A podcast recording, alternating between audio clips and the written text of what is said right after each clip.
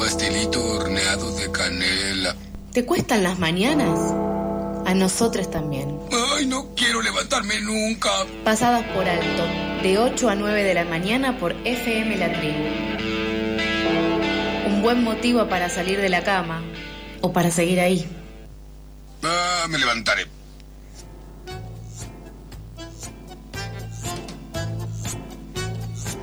Así arrancamos con misterio, con así, con esta cuestión que nos causa los simuladores. Vamos a arrancar la, la columna de Leti, la columna de series y películas acá en Pasadas por Alto. Leti, ¿cómo estás? ¿Todo bien?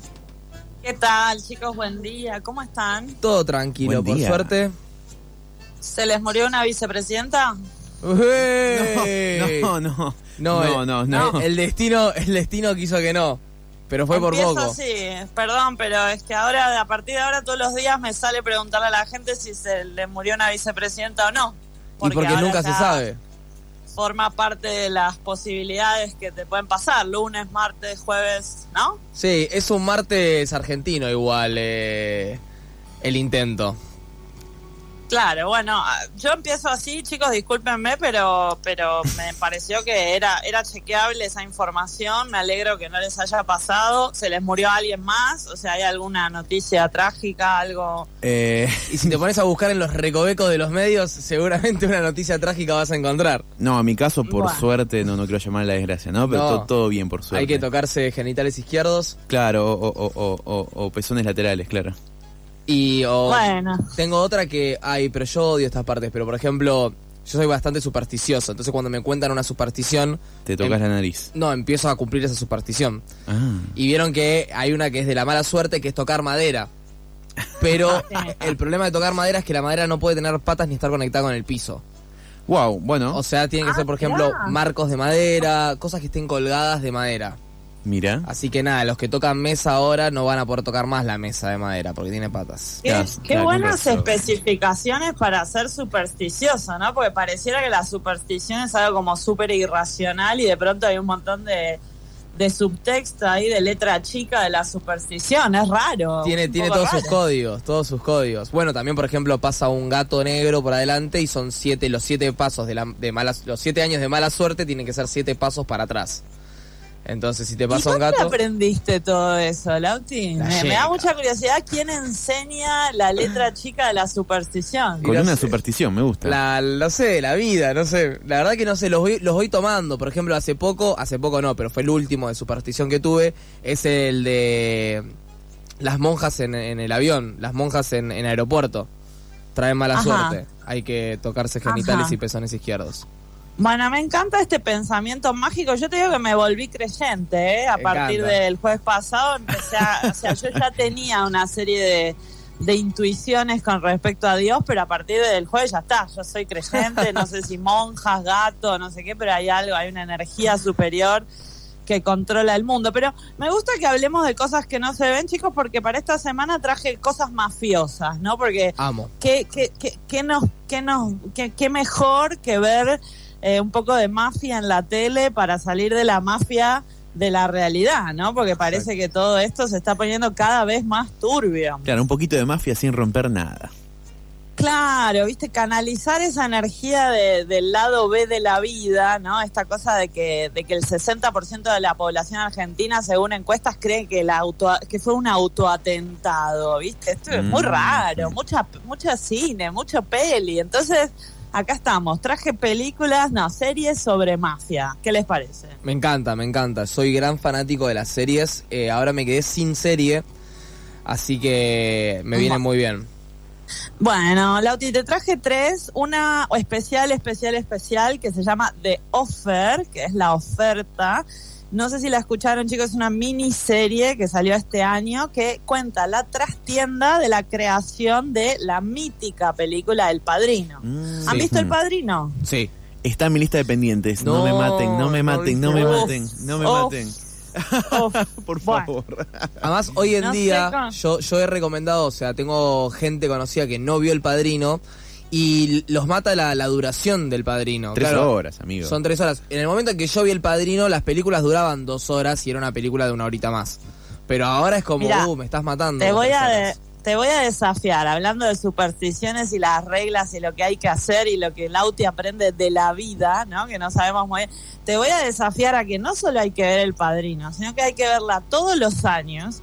Y no Uh. solo hay que verla todos los años, sino que hay que ver las tres seguidas. Las tres Entonces, seguidas no banco. sé Ah. Si la, la semana de Navidad, la semana de Pascua, algún momento que tengas libre en tu vida, no solo la tenés que ver todos los años. Repetí conmigo, voy a ver Voy, Voy a ver Padrino Padrino. todos los años, las tres películas seguidas. una atrás de la otra, pues si no, no tiene sentido. Pero bueno, en principio, antes de ver la peli, si quieren ver The Offer, la oferta, es una serie muy, muy interesante que sigue los pasos no solo ya de la peli, de la creación de la peli, sino de todo el entretelón de atrás, ¿no? O sea, de todas las relaciones realmente existentes entre la mafia de verdad, la mafia italiana que Claro. existía en 1972. ¿La camorra No a- o.? no voy- Ah, ok.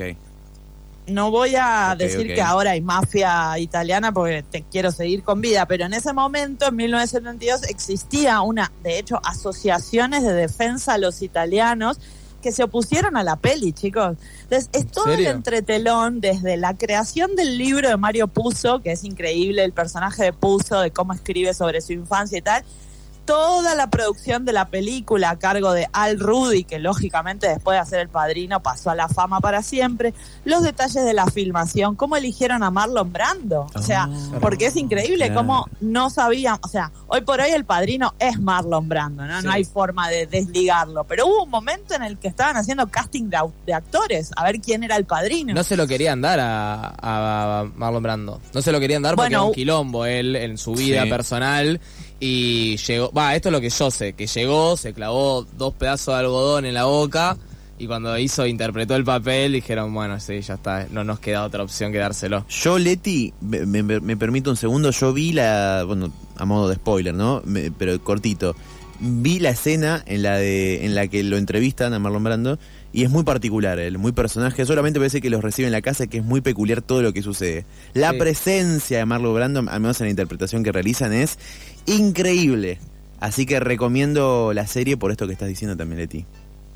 Me alegra, me alegro la verdad que, que estén entusiasmados con esto porque es raro también ver una serie sobre una peli, ¿no? Es como un poco de metacine, pero en realidad, Claro. chicos, es, es un fresco de la época de lo más interesante y si les, les gustó, les gustó, por ejemplo, la última de Tarantino de Eras una vez en Hollywood, que Mm. también está ambientada en los 70, 60, Ujú. esta serie les va a encantar. The Offer, eh, una miniserie de varios capítulos sobre eh, la producción, creación, filmación de El Padrino, la película de mafia, por si quieren más mafia de la que estamos viviendo en estos días.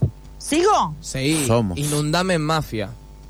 Bueno, más mafia. Esta vez me voy a los narcos, ¿no? Pasamos de, de los de los tanos a los a los colombianos, porque también se estrenó este año, chicos, Noticia de un secuestro, también una miniserie basada también en un libro, obviamente, de- del genial Gabriel García Márquez, que en este caso es de Colombia. Siempre es interesante, vieron cuando salió Narcos, que después estaban los que decían que era mejor el patrón del mal, por ejemplo, porque era colombiana.